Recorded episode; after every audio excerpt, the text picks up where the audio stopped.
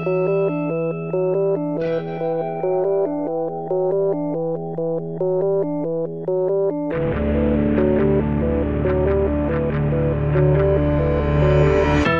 e bentornati su Easy Apple. Questa è la nostra 216esima puntata, registrata mercoledì 27 maggio 2015. Io sono Luca Zorzi. E io Federico Traveni. E entrambi siamo reduci chiaramente dalla nostra pizzata, l'ennesima. Eh, mi spiace per Gianmarco Meroni che continua a insistere che dovremmo fare qualcosa di diverso dalla pizzata alla, eh, alla fabbrica, però squadra che vince non si cambia. Beh, insomma, Potremmo potrebbe pensare di fare qualcosa di diverso, assolutamente. Il discorso è che trovare un posto che ospiti tante persone con neanche troppo preavviso, che sia facilmente accessibile tramite mezzi di trasporto, che abbia un costo contenuto, non sia una cosa proprio, proprio facile. Poi la pizza mette un po' d'accordo tutti, e ci siamo trovati bene, abbastanza quindi... Sì, hanno fatto un po' di confusione con i posti, però alla fine ci siamo seduti tutti, dai, poco male. Sì, dai, quello, quello sì, un po', un po' è dispiaciuto dover fare il tavolo di quelli diversi, che eravamo praticamente io, Luca, eh, Filippo Biga, Bigarella, fratello di Luca, Claudio e, e la sua ragazza. E non è stato proprio bello, nel senso che sembrava ci fossimo messi in disparte noi perché disdegnavamo il resto della, della ciurma però vabbè, alla fin fine abbiamo chiacchierato, poi siamo andati insieme a prendere un gelato, abbiamo bevuto qualcosa in un posto che ci ha consigliato Gianmarco, che tra l'altro è lo stesso della scorsa volta, quindi non può neanche permettersi di lamentarsi per il fatto che andiamo sempre nello stesso posto, anzi. E comunque è stata una bella esperienza, quarta pizzata, giusto Luca? Eh, e... Ma forse anche di più, sai. Non lo so. Cioè, in realtà se contiamo le pizzate vere e proprie che abbiamo fatto tra amici sarà tipo la decima, anche di più forse, se contiamo quelle ufficiali stese veramente a tutti, perché um, facciamo un esempio, in questa, questa, questa, pizzata è venuto a trovarci uh, Whisky in the Jar, che avrete sicuramente sentito, ed è venuto da uh, Pescara, se non sbaglio. Sì, sicuramente dall'Abruzzo, adesso mi viene il dubbio dalla provincia, comunque si è fatto un bel viaggio per essere eh, con noi e eh, però rimane ancora imbattuto il record del nostro caro amico Fabio Benincasa che è venuto fin dalla Calabria per cui eh, a questo punto credo che ci serva qualcuno che venga da un altro stato per battere il record. E sì, la Svizzera non vale perché è attaccata. No beh, in effetti um, e niente questo, questo, è un po' quanto quindi ringraziamo tutti per la partecipazione alla pizzata è stato un evento molto, molto divertente molto bello stare insieme tutti e chiacchierare per Tra chi non ci fosse avuto... stato esatto mm-hmm. Fede abbiamo avuto la possibilità di giochicchiare un pochettino con un gadget che si chiama Apple Watch. Vabbè, ma non era quello che volevo dire. Ah, ok. volevo parlare invece de- del video che il nostro amico Matteo ah, ha realizzato. Ok, vai, vai allora. Niente, eh, lo trovate nelle note di questa puntata che sono su easyapple.org slash 216 oppure nel vostro client preferito. E insomma, in questo video potete vedere un po' una, un piccolo collage delle immagini della serata. Mi pare che duri un paio di minuti, per cui è simpatico, ben fatto e divertente. ecco. No, non avevo capito, volevi, volessi parlare di, del video, pensavo volessi uh, fare riferimento al fatto che abbiamo, abbiamo avuto il modo, appunto, come già, già ho annunciato, già detto prima, di giochicchiare con l'Apple Watch di Filippo Bigarella. Penso sì. che si possa dire. Sì, vabbè, ormai non è un segreto.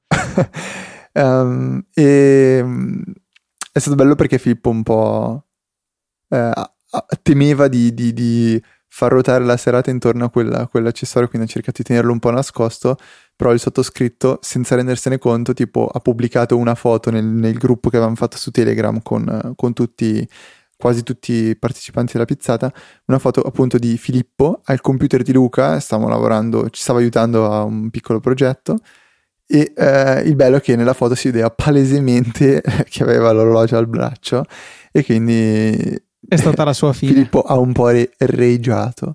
Tra l'altro ha funzionato benissimo il gruppo su Telegram, eh, a parte il fatto che c'erano troppi messaggi, ma sì. quello è, vabbè, nel senso quello è illegale. C'è tanta gente, non, non, si può fare niente. Però si è comportato alla grandissima e Telegram rimane, secondo me, una delle migliori soluzioni che ci sono adesso per la messaggistica, soprattutto con eh, gli sticker di Gianni Morandi, cioè quel, quello è veramente imbattibile. Tra l'altro questa cosa di Gianni Morandi non l'avevo molto capita e neanche apprezzata, me ne parlava un po' uh, Jacopo Ranzani tornando, tornando verso casa. E se non sbaglio nell'ultima puntata di Metro che è uscita ieri, io non ho ancora avuto modo di ascoltarla, si parla proprio di Gianni Morandi della sua pagina di Facebook, quindi se volete approfondire l'argomento potete andare a, ad ascoltare l'ultima puntata di, di Metro. Um, vabbè, boiate, boiate a parte. Um, Ci riguardo la pizzata. No, sto pensando se c'è qualcosa da aggiungere riguardo la pizzata, non mi viene in mente niente. Vediamo. Che ne faremo niente, un'altra no, prima o poi. Vabbè, se, se, ci saremo ancora tra un anno, sì. sì, spero proprio di sì. No, no, non in quel senso, nel senso... Cioè, vivi spero di sì. Se saremo ancora tutti belli interessati e Beh, io vogliosi. credo di sì, mi diverto sempre. È una di quelle cose che ci siamo sempre detti, chissà quanto sì, durerà. Tu hai cominciato a tirare, a, a fare lo sì.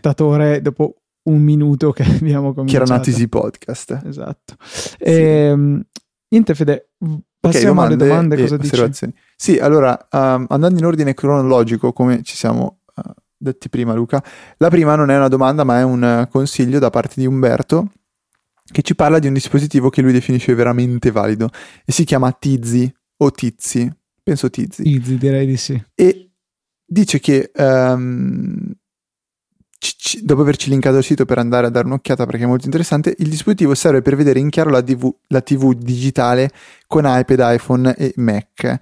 Eh, dice che ad esempio lui non avendo um, una, una, presa antenna in camera usava delle antenne amplificate ma eh, nella, nella, posizione in cui lui era si vedeva praticamente nulla quindi ha provato Tizi e dice che si vede tutto veramente bene, si può registrare eh, e c'è anche la guida TV integrata. Dice ci sono circa 150 canali senza interruzioni, con i sottotitoli ed è tutto completamente gratuito. Non c'è neanche bisogno di una DSL perché è il dispositivo lui stesso che ha creato una rete wifi a cui ci si connette e tramite la quale si possono vedere i, uh, i canali. Ciliegina sulla torta dice se vedete la TV sull'iPad ad esempio, l'iPhone diventa il telecomando con il quale si può gestire un po' tutto. Luca, tu sei andato a vedere un po' su Amazon il costo di, di, questo dispositivo, giusto? Sì, il costo non è proprio del tutto irrilevante, sono 174 euro, almeno su Amazon, poi magari è disponibile a un prezzo più accessibile altrove. Eh, vi lasciamo chiaramente il link nelle note della puntata e dateci un occhio. Esiste anche una versione Plus che costa, mi pare, un'ulteriore quarantina di euro in più, che ha la possibilità di registrare su delle memorie SD o forse addirittura una memoria integrata. Diceva che la cosa carina è anche che se si guarda la televisione su iPad poi si può usare l'iPhone come telecomando e sì. ehm, anche il fatto che non è necessario avere una rete wifi esistente di qualunque genere perché sarà lui stesso a crearla per cui eh, può essere un'ottima soluzione anche eh, fuori casa anche perché è alimentato a batteria e insomma per un po' si può guardare la, eh, la televisione. Sì mi sembra una cosa molto interessante. Il costo Luca? 174 dicevo. Ok. Sì me, me l'ero perso. Quindi non è proprio super super economico Um, la seconda mail che ci arriva è quella di Cosimo che dice, facendo riferimento a un articolo che ha trovato su internet, che M-Player X sembra essere usato per installare degli hardware sul proprio Mac. Luca, sei rimasto un po' perplesso. Ma sì, veramente, perché quando l'ho installato io in Player X era un software del tutto rispettabile. Effettivamente, andando adesso a scaricarlo dal sito, eh, nel DMG che si scarica non si trova la classica appunto app da trascinare nella nostra cartella delle applicazioni, bensì un, um, uh, un installer che se non stiamo attenti cercherà di installare porcherie sul nostro Mac. Quindi a questo punto mi vedo costretto a ritirare il eh, mio suggerimento su Mplayer X. Vi linkeremo poi nelle note di questa puntata anche il link che ci ha girato Cosimo, che ringrazio, ehm, dove si parla appunto dei comportamenti strani di Mplayer X eh, o in Player 10, mi viene il dubbio. Comunque è una cosa deplorevole. Ecco, io ho fatto una scansione anche con Adware Medic nel mio Mac e sembra essere tutto pulito. Si vede che ero riuscito a installarlo prima che succedesse, cioè prima che avviassero queste simpatiche politiche e poi l'applicazione si è tenuta aggiornata di suo senza eh, andare a scaricare software malevoli. Mi spiace che sia così perché a me era un'applicazione che piace, però non credo di poterla più consigliare stante appunto le condizioni attuali. Eh, direi sicuramente se è una cosa, se è una cosa veritiera mi sembra una follia vera e propria.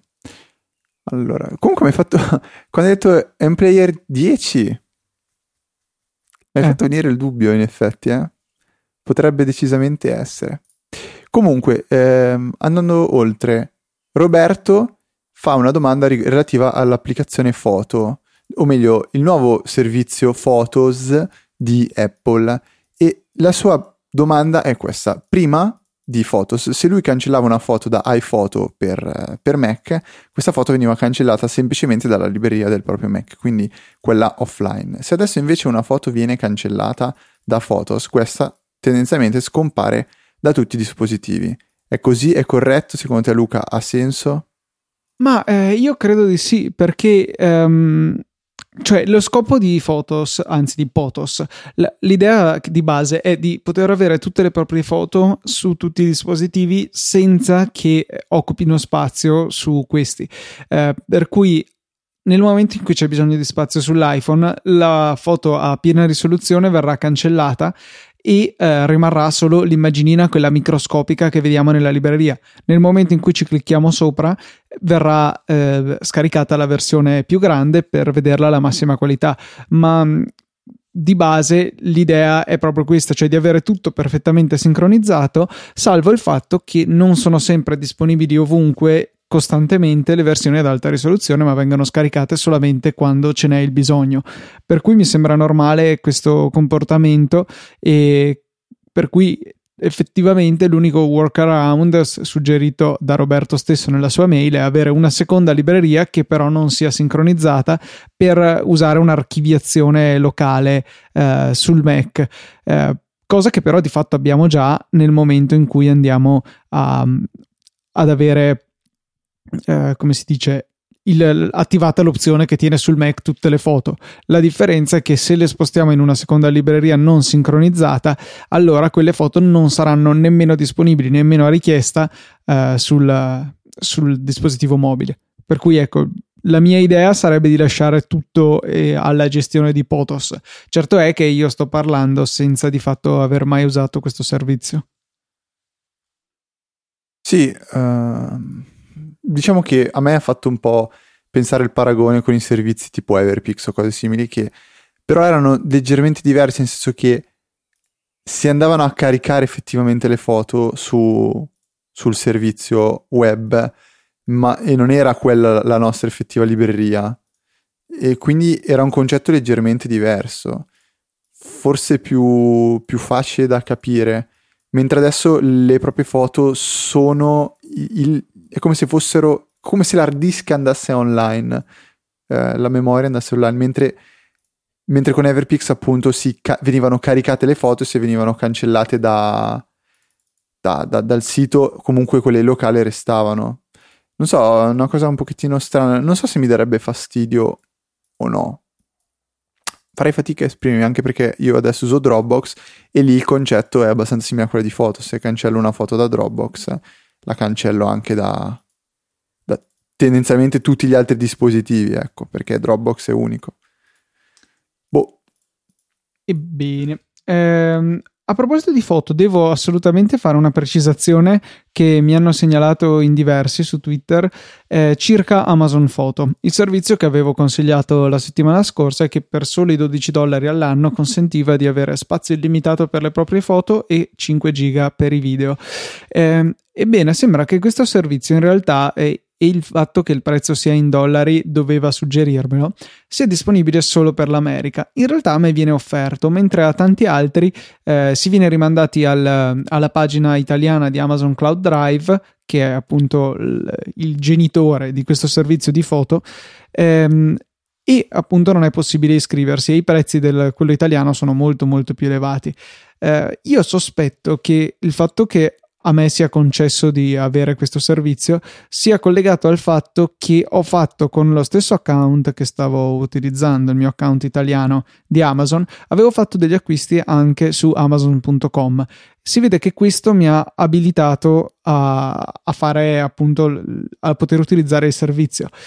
Eh, se basta questo, e ripeto, non lo so in realtà, se qualcuno di voi vuole provare, potrebbe andare su amazon.com e comprare ad esempio una gift card di amazon.com e dato che è possibile personalizzare l'importo magari la comprate da un dollaro così alla peggio ci buttate meno di un euro e vedete se vi abilita. Se non vi abilita amen avete buttato via una monetina. Eh, l'idea che mi sono fatto comunque è questa perché è l'unica cosa che riesco a pensare che possa magari distinguere il mio account da un altro account qualsiasi di Amazon italiano Oppure perché sei Luca Bomber, potrebbe essere. Eh, sì, devo averlo messo come soprannome, per cui sì, deve essere sicuramente quello.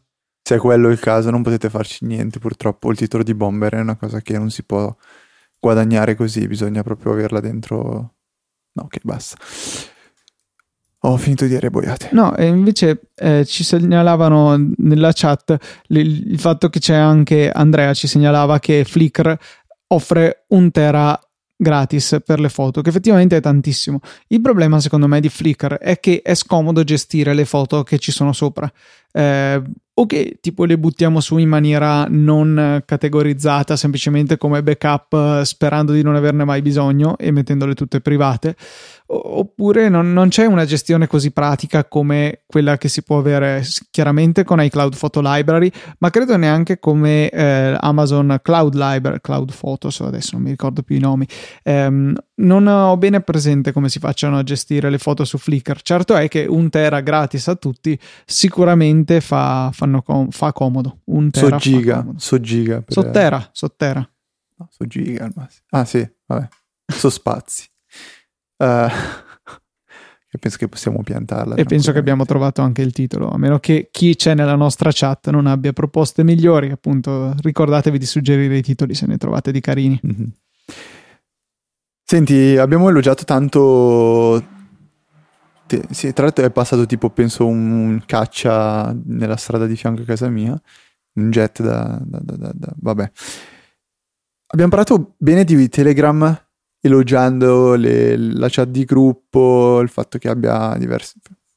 aggiungendo cose che fa bene Telegram, il fatto di avere uh, un'applicazione per iPad, un'applicazione per Mac e tante varie belle cose, ma io questa settimana ho letto un articolo che ha pubblicato uh, OS 10 Daily che eh, diceva di, diciamo, di aver trovato un'applicazione per poter utilizzare WhatsApp su uh, su Mac io subito mi sono abbastanza cioè, diciamo no, non, non, dico niente di, di, di sbagliato però sono, sono, sono, rimasto abbastanza sorpreso perché è, sarebbe una cosa veramente interessante.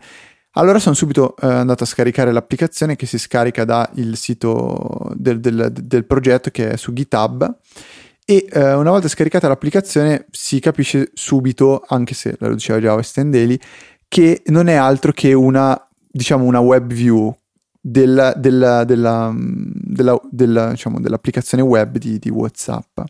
E già lì quindi mi è, mi è, mi è salito un po' il, il, il, dubbio, mi è sorto il dubbio che probabilmente questa applicazione non, non, non sarebbe potuta funzionare con gli iPhone perché la, la, web view di WhatsApp esiste già da parecchio tempo, ma per iPhone non si è mai eh, vista diciamo, una, un, neanche un piccolo segno di compatibilità. Infatti, una e volta questo entrata... credo che sia colpa del fatto che la stupidata di WhatsApp web, così si chiama la versione web, è che in realtà eh, passa attraverso il telefono tutta la comunicazione, eh, ragione per cui il telefono deve essere acceso, carico con copertura wifi o 3G e fa da ponte tra l'interfaccia web e gli altri utenti di WhatsApp, invece che un servizio come Telegram dove l'interfaccia web o meglio ancora le applicazioni native comunicano con i server in modo del tutto autonomo. Eh, su iOS immagino che almeno per il momento non abbiano trovato il sistema di utilizzare eh, il client come eh, tramite appunto per fare da ponte e, e per questo siamo limitati a essere l'unica piattaforma esclusa in pratica. Sì, comunque diciamo che quello che succede una volta che si lancia l'applicazione è che viene chiesto di scansionare un codice, un codice QR che ci viene mostrato a schermo con il proprio iPhone. E, e, e io lì ho iniziato a cercare le impostazioni e ho detto, boh, non, sinceramente non vedo nessuna, nessuna possibilità per scansionare questo stupido codice. E infatti ho scoperto che tutto ciò si può fare soltanto con la versione eh, per Android dell'applicazione WhatsApp, quindi è una cosa che attualmente su iPhone non esiste. Vale la pena segnalare comunque, secondo me, questo, questo progetto perché chiunque abbia un telefono Android e eh, voglia utilizzare WhatsApp anche sul, sul, sul desktop può farlo tramite questa applicazione che si chiama, penso banalmente, WhatsApp Mac. L'ho, installa- l'ho installata ieri, si chiama uh, WhatsMac. Mettiamo eh... comunque nelle note della puntata il link all'articolo di West End Daily e mettiamo ah, anche okay. il link a un, una pagina della documentazione per sviluppatori di Chrome. Perché? Perché c'è un commento qui su West End Daily che ehm, suggerisce come si potrebbe fare a utilizzare eh, in realtà WhatsApp Web anche con iPhone. Praticamente c'è un'estensione per Chrome che si chiama Arc Welder che consente l'esecuzione sul nostro computer tramite Chrome di eh, applicazioni Android. Quindi suggerisce di utilizzare Arc, Arc Welder per eseguire WhatsApp per Android e ehm, utilizzare quello per scansionare il codice QR che ci appare sulla pagina di WhatsApp Web. Eh, buon divertimento a farlo con un portatile, visto che magari dovrete usare l'iPhone come specchio per riprendere il QR e farlo vedere alla vostra webcam, ma qui lo lascio alla vostra fantasia. E ehm, io ci ho provato, avendo una webcam esterna per me è stato facile andare a inquadrare il codice. WhatsApp funziona sul, su ArcWelder.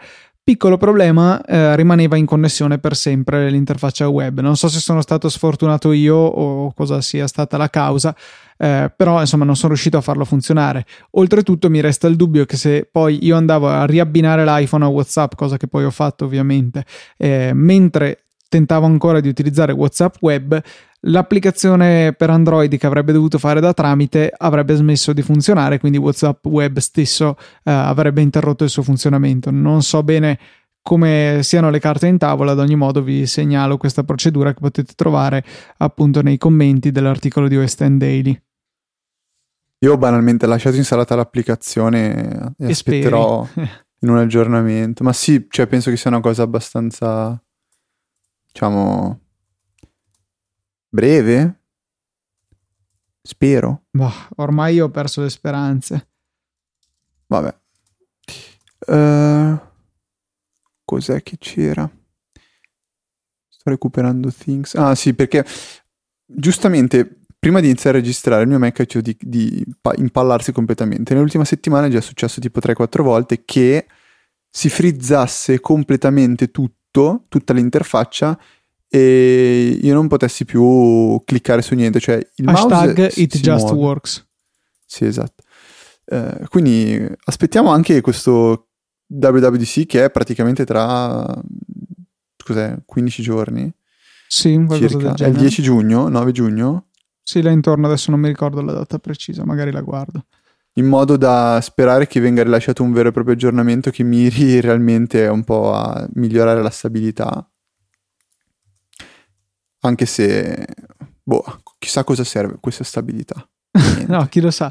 Eh, tra l'altro, nell'ultima beta di, di Yosemite 10.10.4 è stato sostituito Discovery D con il vecchio MDNS Responder. Sì, l'ho letto. Per chi pensasse che io stia parlando in arabo, giusto una precisazione.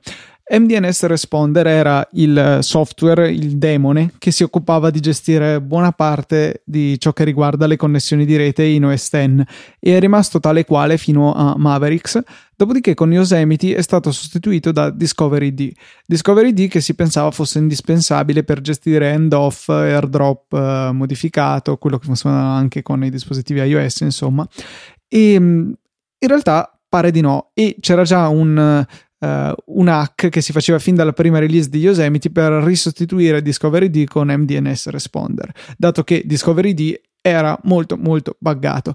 Vi sarà successo che il vostro Mac, che magari si chiama normalmente MacBook di Pinco Pallo, diventasse MacBook di Pinco Pallo e tra parentesi un numero che continuava a incrementare, eh, con anche il bonus di spesso vedere nella, eh, nella barra laterale del Finder con i Mac con, connessi in rete eh, svariate decine di copie del vostro stesso Mac, per cui eh, un software molto buggato e che sembra che Apple abbia eh, brasato per tornare alla, veloci- alla versione precedente. Ok, Io ho avuto un attimo di defiance perché c'è stato il cane che ha iniziato a picchiare sulla porta e ho dovuto alzarmi per farlo entrare. Quindi mi sono perso parte del tuo ultimo discorso, Luca. Ma niente, credo che fossero. Riascolterò la puntata, dai. esatto. Esatto. Ah, scusami. Esatto. esatto. In realtà tanto che non, non mettevi sta boiata. Eh, infatti era un po', e allora ho pensato bene di recuperare. Mi sembra giusto. Ehm, invece Sky questa settimana, o forse la settimana scorsa, eh, Sky, sì, quello del satellite, ha lanciato un suo simpatico scatolotto che si chiama Sky Online TV Box, che serve per godere della sua offerta Sky Online, che è separata dall'abbonamento con parabola, su televisione, quindi senza necessità di passare attraverso un tablet un computer, oppure se, per chi non avesse una smart TV che incorpori già l'app di Sky Online. Um, al di là del fatto che il servizio di Sky Online mi pare demenziale, dato che non, non supporta il, l'HD, non è disponibile assolutamente. Eh, per cui mi pare assurdo pagare per un servizio che poi non è neanche in HD, che ritengo indispensabile per vedere qualunque cosa. Eh, perché sì, perché siamo nel 2015, è giusto che sia così.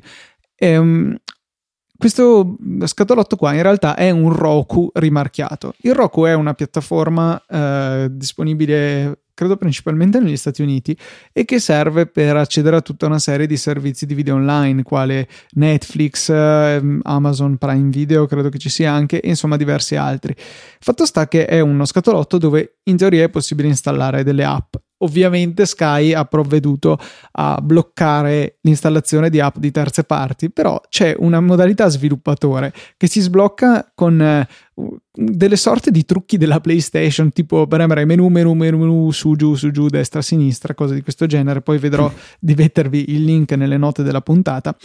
Che una volta abilitata questa modalità qui, abilita un web server sul vostro Roku, sul vostro Sky Online TV Box e vi consente dunque di connettervici con un computer che sia connesso alla stessa rete locale e caricare degli zip contenenti delle applicazioni. Questo sembra possibile anche con Plex. Eh, sulla scia di Maurizio Natali che aveva deciso di comprarne uno, l'ho comprato anch'io perché senza prendere l'abbonamento a Sky Online costa solamente 39,90, per cui un prezzo del tutto concorrenziale. E mm, è uno scatolottino molto compatto, carino, con wifi, ethernet, HDMI, tutto quello che serve e potrebbe essere davvero semplice per aggiungere un client Plex alla nostra rete. Per cui mm, dovrebbe arrivarmi questa settimana, magari la settimana prossima vi saprò dire qualcosa di più su questo aggeggio. Questo aggeggio. Ma io continuo a pensare che Sky dovrebbe pensare di offrire qualcosa di serio, non Sky Online, per poter vedere Sky realmente sul proprio tablet, invece di dover, diciamo, fare tutti questi giri strani, usare, come si chiama, Tizzy. Vabbè, Tizzy sì. non, non, fa non Però fa esatto, vedere... lui è solo digitale terrestre. C'è Sky sì. Go, però non ma è non... la stessa cosa. Ma esatto, cioè non... A me non convince più di tanto Sky Go, cioè parte che limitate, poi cosa vuol dire due dispositivi con la possibilità di resettarli ogni volta, ogni mese? Cioè, io vorrei poter veramente dire pago e mi prendo Sky sul mio iPad. Voglio calcio, voglio sport, voglio cinema. Me li prendo e finita lì. Il fatto di dover essere legato comunque al fatto di avere Sky realmente. Sky Go è semplicemente una cosa in più. Poi non lo so, non lo so. non, è, non, provo a far partire qualche discorso strano perché, ripeto, non, sap- non saprei proprio cosa dire. Boh, eh, cioè... devono. A me piace l'idea di avere la possibilità di avere tutto senza parabola, ma voglio la stessa offerta. Cioè, facciamo anche che costi uguale, eh, deve esserci anche su internet. Eh, e boh, non so, Sky Go non, non, credo che sia la stessa cosa, non è in HD, non si può attaccarlo alla televisione perché appena provi ad attaccare un adattatore eh, HDMI o qualunque cosa all'iPad o all'iPhone mentre c'è SkyGo aperta, questo ti dice istantaneamente che non è possibile. Sì, ok, possiamo autorizzare un PC e utilizzare quello attaccato alla televisione, però boh, è una soluzione macchinosa. Ecco, eh, tipo il fatto di non poter fare eh, AirPlay. Esatto, stessa SkyGo. cosa, insomma. Cioè, quello ah, poi ancora ancora nel senso che cioè se, se io dovessi usare SkyGo nel modo corretto, cioè io, Federico, pago Sky, ho la possibilità di associare due dispositivi, associo due miei dispositivi, quindi non faccio giri del tipo io faccio Sky, ti do a te SkyGo, eccetera, eccetera. A quel punto lì, se faccio tutte le cose in modo legale, non vedo perché io a casa mia non debba poter attaccare il mio iPad a una TV per potermi vedere Sky che io pago. Cioè è una cosa perché un po', loro offrono anche il servizio multivision, cioè darti un altro decoder e tu col servizio SkyGo che spesso è incluso nel, nell'abbonamento potresti farti multivision eh, a gratis, a scrocco. Sì, ma alla fin fine non è un vero e proprio multivision perché lui, eh, diciamo, eh, cioè la, la, limitazione che c'è su SkyGo è importante, non si possono vedere tutti i canali. Cioè, mo- molti, molti su SkyGo non sono accessibili.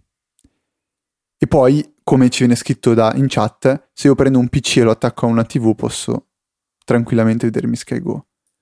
Certo, è un po' diverso perché penso che sia una cosa incontrollabile dal punto di vista di Sky il fatto di fare mirroring con un computer. Rispetto eh, in realtà sulla chat ci scrivono che non è possibile, però sospetto che questo succeda... No, no, sono sicuro al 100%, io lo faccio, tu- cioè, non voglio sembrare arrogante, scusa, l'ho detto con un tono un po' così, io lo faccio tutte le volte. Uso il MacBook Air di mio papà che ha associato un, vabbè, detto MacBook Air a caso, è però un MacBook um, associato um, a SkyGo, semplicemente attacco al televisore tramite il cavo HDMI il Mac, effettuo il mirroring e mi vedo SkyGo. Tra l'altro SkyGo f- a... è in flash, Silverlight, che cos'è? Mi sembra s- no, Flash non mi sembra proprio perché... Non lo so, non vorrei dirti una boiata, possiamo, posso andare a vedere adesso. Beh, vabbè, no, lo stesso, non è importante, era Sky. solo una curiosità così. E non lo so, Silverlight io sapevo che lo usava solo Mediaset. Lo usava anche la Rai, che adesso però è passata a Flash e o sì, HTML5 a volte. Anche Sky Go, perché appena vado sul sito di Sky mi dice per visualizzare questo contenuto installa Silverlight. Cliccando ah, ok. Qui. Eh, no, perché ci chiedevano sulla chat se non era possibile utilizzare il Raspberry per farlo. Allora, dunque, la risposta è no, perché eh, Silverlight non è disponibile per il Raspberry, per piattaforme ARM in generale. E niente, mm-hmm. eventualmente ci, ci, sono dei mini PC, ne ho comprato uno da un sito cinese aliexpress.com, non so se lo conoscete, ho comprato un mini PC con un Atom quad core 2 GB di RAM e 32 GB di SSD per 83 euro. Devo decidere cosa farmene, però funziona benino. Ah, okay. C'è anche Bene. su una pratica versione piratata di Windows 8.1 già. Giustamente, perché altrimenti cosa fai? No, beh, in realtà non credo che sia piratata, nel senso eh, non è attivata, cioè la trial, diciamo. Però mm-hmm. eh, è grande come un Apple TV o come uno Sky Online TV Box, però è un computer fatto e finito, senza ventole, eh, potrebbe essere un ottimo media center, visto che riproduce i 1080 senza battere ciglio. Eh, interessante come aggeggio, adesso penserò cosa farmi, adesso che l'ho comprato. Ehm, Invece un piccolo consiglio, se volete un'applicazione che vi consenta di eh, avere delle notifiche quando succedono delle cose importanti, l'applicazione che potrebbe fare per voi, anche se è un po' più cioè non dedicata necessariamente alle notizie italiane, ma più che altro americane e internazionali, è NYT Now, un'applicazione del New York Times che consente di eh, leggere diversi articoli, eh, che sono sempre poi all'inizio riassunti in tre punti chiave, per cui è ottimo già per capire se vi interessa o meno un articolo senza dovervi basare unicamente sul, eh, sul titolo della notizia stessa. E in più appunto vi manda delle notifiche quando ci sono delle notizie importanti e l'ho trovata piuttosto utile in, in questi giorni Ho, mi, è, mi, ha permesso insomma di scoprire non dico in tempo reale però insomma abbastanza eh, presto quando c'erano delle novità importanti Ok. Questo è un po' il suggerimento di app odierno. Non so se tu ne hai altre da consigliare. Ma in realtà eh, cioè, l'applicazione che ho usato un po' questa settimana è quella per l'OBD2, mm-hmm. che è un, per chi non lo sapesse, è, penso sia un protocollo, comunque sì. una, po- una, porta, che è presente su quasi tutti i, i, veicoli, moto e macchine. No, no, su tutte le macchine prodotte tipo dal tu- 95 ad oggi okay. c'è ed è vicino allo sterzo. Ok, eh, si chiama eh, OBD2 ed è un protocollo che permette di collegarsi alla centralina e leggere dati importanti o meno, penso siano importanti, vabbè, dati che sono collegati, diciamo, al, al funzionamento della, della, propria vettura. Ho eh, voluto provare un'applicazione per, per poter un attimo andare a leggere i dati che appunto forniva la centralina a un, uno scatolotto che bisogna acquistare per la modica cifra di 10 o 20 euro, dipende quale volete, esistono Bluetooth o WiFi. E una volta collegato questo dispositivo e connesso all'iPhone o iPad o telefono Android, si possono andare a leggere i vari dati. L'applicazione che ho scaricato io si chiama iOBD2. Il bello è che non funziona. Cioè, è un'applicazione gratuita. Fede. è un'applicazione gratuita universale, ho provato in ogni modo a connetterla. È un aborto, nel senso che anche soltanto aprire l'applicazione a me fa salire il nervoso perché cioè, adesso io dico va bene tutto, ok che non sarete degli sviluppatori a livelli di tapbots. Va benissimo. Mi fate il favore di non modificare la status bar dell'iPhone? Cioè, queste persone hanno deciso che quando si entra nell'applicazione si ha l'ora in alto a sinistra, in alto a destra solo la percentuale del wifi e in alto al centro il messaggio che ti dice che non si riesce a connettere al dispositivo OBD2 benissimo, quindi applicazione che va is- istantaneamente cancellata. Allora ho deciso di provare quella che eh, aveva consigliato Luca in qualche puntata fa, diverse puntate fa, che si chiama Dash Command. Dash Command. Sì. E eh, questa applicazione si è riuscita a associare abbastanza facilmente con il, um, il, il dispositivo OBD2 della macchina L'unico problema è che per, ho provato per ora una volta e eh, ci ha impiegato, diciamo, un po' di tempo a connettersi inizialmente. Io ho, disposi- ho il dispositivo OBD2 in WiFi eh, e eh, ci ha impiegato un po' a connettersi e non è riuscito a restare connesso per neanche troppo tempo. Quindi l'applicazione eh, sembra funzionare bene nel senso che i dati vengono letti correttamente. Sto ancora provando a capire se a livello di affidabilità sia eh, appunto valida o meno, perché il fatto di non poter riuscire a, a, diciamo, ad acquisire dati per la lunghezza di un viaggio di circa 30 minuti è un fattore decisamente negativo.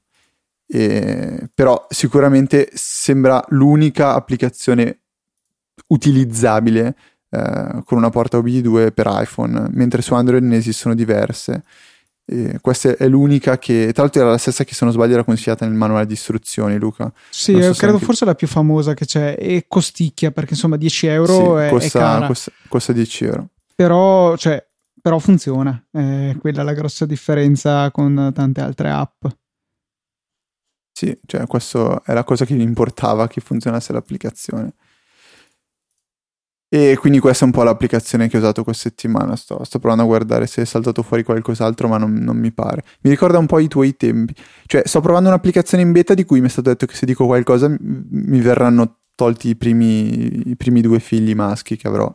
Quindi non, non posso dire niente, anche se è un'applicazione che a molti di voi sicuramente piacerà. Però mi spiace. Ok. Non puedo, non puedo parlare. Habla, hablar. No, di applicazioni interessanti in arrivo comunque c'è Spark di Riddle che hanno ah. pubblicato ah. su Twitter. Eh, il fatto Quando l'hanno pubblicato su Twitter? Boh, settimana scorsa credo ormai. Ma stai scherzando? Ti giuro. Cioè, cioè eh, è quella l'applicazione di cui non potevo parlare. Eh, Loro mi detto... ho sospettato, infatti ho voluto dirlo così. Ma io questo tweet me lo sono perso, però mi fanno, è una beta privatissima, ti prego non dire niente a nessuno. No, sì, questo è vero, però lo, fino a qualche tempo fa Uh, forse è Spark Mail l'account Twitter. Sono sicuro perché l'hanno twittato. Ah, ok. Perfetto. Spark Mail app, sto cercando quale dia. Eccolo qua. Sì, sì, sì, sì, sì. Spark Mail app. Coming today. Ah. Ah, ok. E sarà gratis. Boh, pazzesco. Vabbè, niente, allora... Come non detto, Ciao. è un'app molto carina, ne parleremo la settimana prossima. La, la sto provando da qualche giorno, è molto molto bella. Vabbè, ma non è giusto, non possono dirmi no, non dire niente, poi fanno Eh, ma cose. probabilmente inizialmente era anche vero, dopo l'hanno Ma io pubblicato. l'applicazione ce l'ho tipo da una settimana, eh. non è che ce l'ho da... Alla pizzata tipo- non ce l'avevi, giusto? Sì, sì, ce l'avevo la pizzata. Eh, io l'ho avuta poco dopo la pizzata. E Mm. vabbè, comunque no, è un'applicazione molto valida per la mail che dobbiamo analizzare nel dettaglio la settimana prossima. Ok, questo senza alcun ombra di dubbio lo, lo faremo. E senza alcuna ombra di dubbio siamo verso la fine di questa 216esima puntata, spero Sì. di aver azzeccato il numero. Bravo Zorte. E, e niente, vi ricordiamo che potete supportare il nostro lavoro andando a comprare le cose su Amazon, per esempio questo Tizi, che è abbastanza costosetto, ma magari a qualcuno di voi potrebbe fare comodo. E mh, insomma, tutti i link su, verso Amazon che trovate nelle note delle nostre puntate eh, sono sponsorizzati. Cosa significa? Che ci arriverà una piccola percentuale, mentre voi non pagherete niente di più. Stessa cosa per l'App Store e non temete se il prodotto che cercate non è quello linkato, non importa, partite da uno di quei link e poi cercate tutto quello che volete, a noi la percentuale arriva lo stesso e a voi arriva la nostra gratitudine diretta senza necessità di spedizione. Ehm, a parte questo, c'è la possibilità anche di fare delle donazioni che sono sempre molto ben accette e anzi, un grazie è veramente doveroso a chi ci ha supportato in questo modo che è veramente diretto e trovate tutte le informazioni nella sezione donazioni del nostro sito. Avete domande da porci? Volete fare qualche osservazione? Penso che ormai eh, l'abbiate capito, ma potete farlo tramite un indirizzo email e noi tutte eh, le puntate provvederemo all'inizio, eh, subito nell'intro, a, a rispondervi o se c'è qualcosa da consigliare lo riferiremo ai nostri, ai nostri ascoltatori e per farlo dovete scrivere all'indirizzo info chiocciolaeasyapple.org esiste un eh, account di Twitter che potete seguire per essere informati se ci sono novità, se ci sono applicazioni in sconto, o potete anche scriverci menzionando chiocciola easy underscore Apple.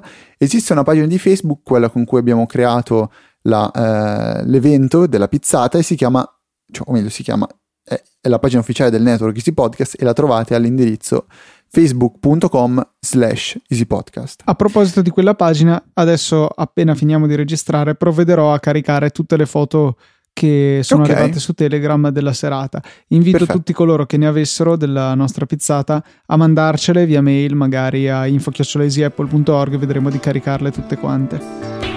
Ok, perfetto, quindi direi che eh, anche per questa 216esima puntata è tutto. Un, un saluto da Federico. E due saluti da Luca, Come hai due? perché volevo fare lo sgargiante. Ok, noi ci sentiamo settimana prossima, venerdì ore 17, con una nuova puntata di Easy Apple.